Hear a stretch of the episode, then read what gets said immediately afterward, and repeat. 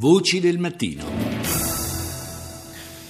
Alle 6, 8 minuti e 12 secondi cominciamo come al solito con i suoni e le voci dell'attualità internazionale. Partiamo da Franz Van Catra.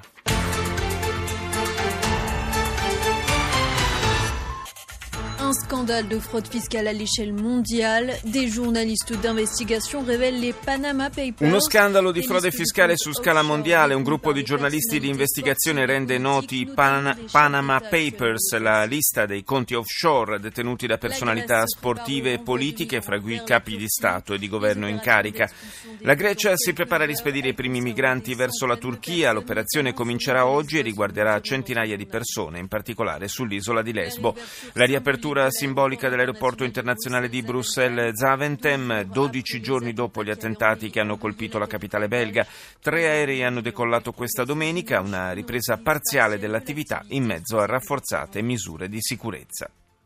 Quello dei Panama Papers, cioè dei documenti filtrati dagli archivi di uno studio specializzato nella creazione di società e nel movimento di capitali nello Stato centroamericano, è uno scandalo che probabilmente è soltanto all'inizio. La mole di documenti è tale da richiedere tempo per la sua analisi. Ma tra i nomi che vengono indicati come possessori di conti nel paradiso fiscale direttamente o attraverso familiari o prestanome figurano tra gli altri capi di Stato o ex leader come il siriano Assad, il saudita Salman, il defunto libico Gheddafi, il cinese Xi Jinping, l'ex presidente egiziano Mubarak, l'argentino Macri, il russo Putin e l'ucraino Poroshenko, il marocchino Mohamed VI e anche il britannico David Cameron. Il premier islandese Gunnlaugsson a sua volta è già sotto tiro da parte dell'opposizione che ne chiede le dimissioni. Russia Today. Azerbaijan announces a halt to all military operations in the disputed Nagorno-Karabakh region, while authorities in the self-proclaimed republic say they're ready to discuss. L'Azerbaijan annuncia la fine di tutte le operazioni militari nella regione contesa del Nagorno-Karabakh, mentre le autorità dell'autoproclamata repubblica dicono di essere pronte a discutere un cessate il fuoco. Questo è il primo titolo della televisione russa in lingua inglese che poi si sofferma sull'opera di bonifica in corso da parte degli artificieri a Palmira per neutralizzare le mine e le trappole esplosive disseminate dai combattenti di Daesh prima di abbandonare la città. A questo proposito mi sembra opportuno ricordare che oggi si celebra la giornata internazionale contro le mine antiuomo, uno degli ordini più odiosi che, come ha ricordato ieri l'inviato delle Nazioni Unite per la Siria, Staffan de Mistura, colpisce a distanza di anni dalla fine dei conflitti, uccidendo o mutilando persone innocenti, soprattutto bambini. Si calcola che disseminate per il mondo ce ne siano circa 100 milioni. Il primato di paese più infestato da queste trappole esplosive spetta all'Afghanistan seguito da Colombia, Angola e Myanmar. In Europa la Bosnia fa ancora i conti con le mine collocate durante la guerra conclusa nel 1995 e si prevede che la bonifica non venga completata prima del 2025. Abbiamo sentito poco fa il titolo di Russia Today sui combattimenti che per due giorni hanno insanguinato il Nagorno-Karabakh, territorio a maggioranza cristiana armena, oggetto di conflitto fra Armenia e Azerbaijan fin dal dissolvimento dell'Unione Sovietica. I due paesi hanno combattuto tra il 92 e il 94 una guerra sanguinosa, costata la vita ad almeno 30.000 persone e conclusa con un cessate il fuoco.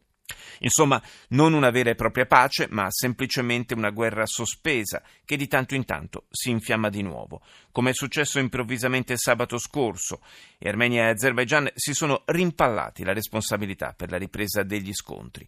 Ecco le parole pronunciate ieri dal presidente azero Ilham Aliyev. Biz öz prinsipial mevkimizden dönmeyeceğiz. Bununla beraber biz danışıklara sadikiz. L'Armenia ha violato tutte le norme del diritto internazionale, ha tuonato Aliyev. Noi non abbandoneremo le nostre posizioni, ma allo stesso tempo stiamo osservando il cessate il fuoco. Poi cercheremo di risolvere il conflitto in modo pacifico. Nel frattempo però rafforzeremo il nostro esercito. Stiamo combattendo sul nostro territorio. Al-Mayadin. الظهيرة من الميادين أهلا بكم وإلى عناوينها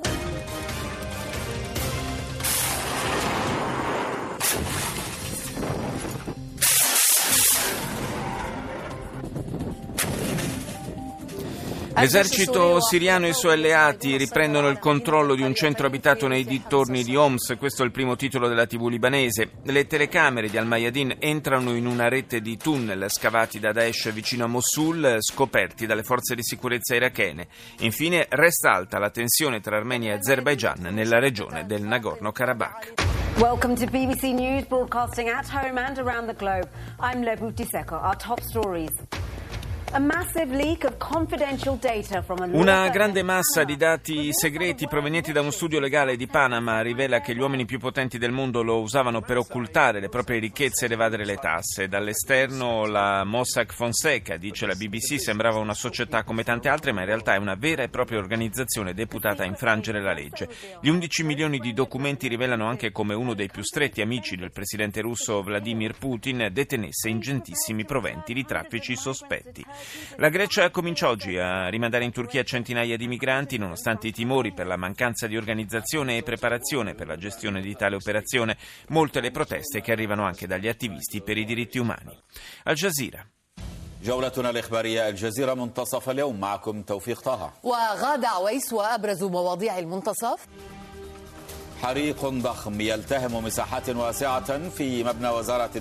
Un grande incendio ha divorato ampie parti del palazzo del Ministero della Difesa russo a Mosca. Il regime siriano afferma di aver preso il controllo di un centro alla periferia di Homs al termine di combattimenti con Daesh. Lo Stato islamico intanto rafforza le proprie posizioni intorno a Mosul in vista dello scontro con l'esercito iracheno. L'Azerbaigian dichiara il cessate il fuoco nel Nagorno-Karabakh mentre il governo locale afferma che gli scontri proseguono su più fronti. CNN.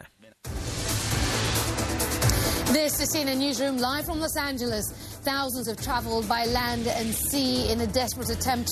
Dopo essere stati sballottati tra mare e terra in un disperato tentativo di raggiungere l'Europa per migliaia di migranti siriani, il futuro si fa ancora più incerto a causa di un controverso e molto criticato accordo fra Europa e Turchia che entra in vigore proprio oggi.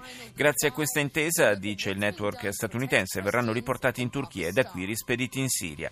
Ad una settimana dall'attentato suicida nel parco di Lahore, i parenti commemorano le vittime mentre la comunità cristiana si chiede all'armata cosa stia facendo il Pakistan per proteggerla.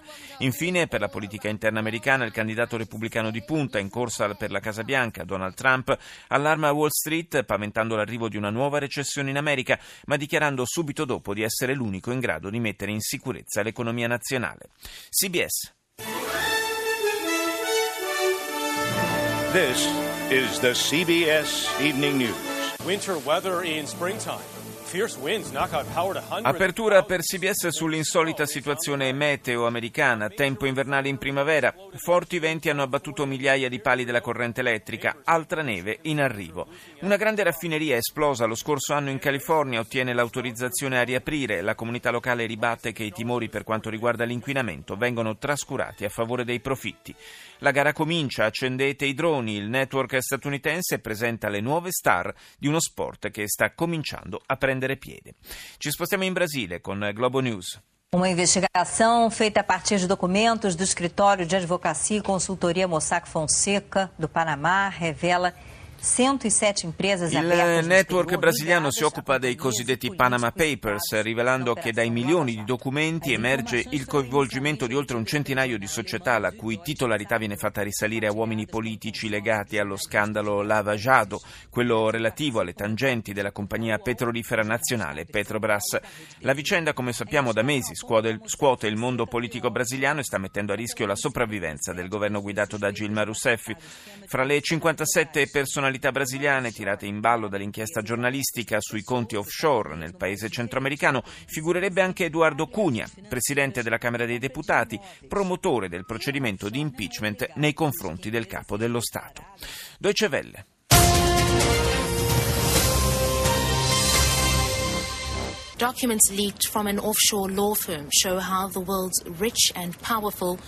Anche l'emittente tedesca in lingua inglese dedica l'apertura allo scandalo denominato Panama Papers. La fuga di 11 milioni di documenti rivela come gli uomini più potenti del mondo nascondano le loro ricchezze. Il presidente russo Vladimir Putin, come la star del calcio Lionel Messi, sono solo alcuni tra i clienti dello studio legale Mossack Fonseca.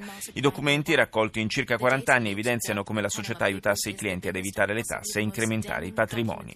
La Grecia comincia il rimpatrio dei migranti siriani in Turchia, 500 di loro oggi verranno trasferiti dall'isola di Lesbo alla costa occidentale turca.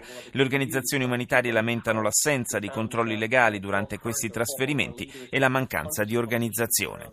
Riapre infine parzialmente l'aeroporto di Bruxelles, devastato il 22 marzo da un attacco suicida. I controlli sui passeggeri sono stati intensificati.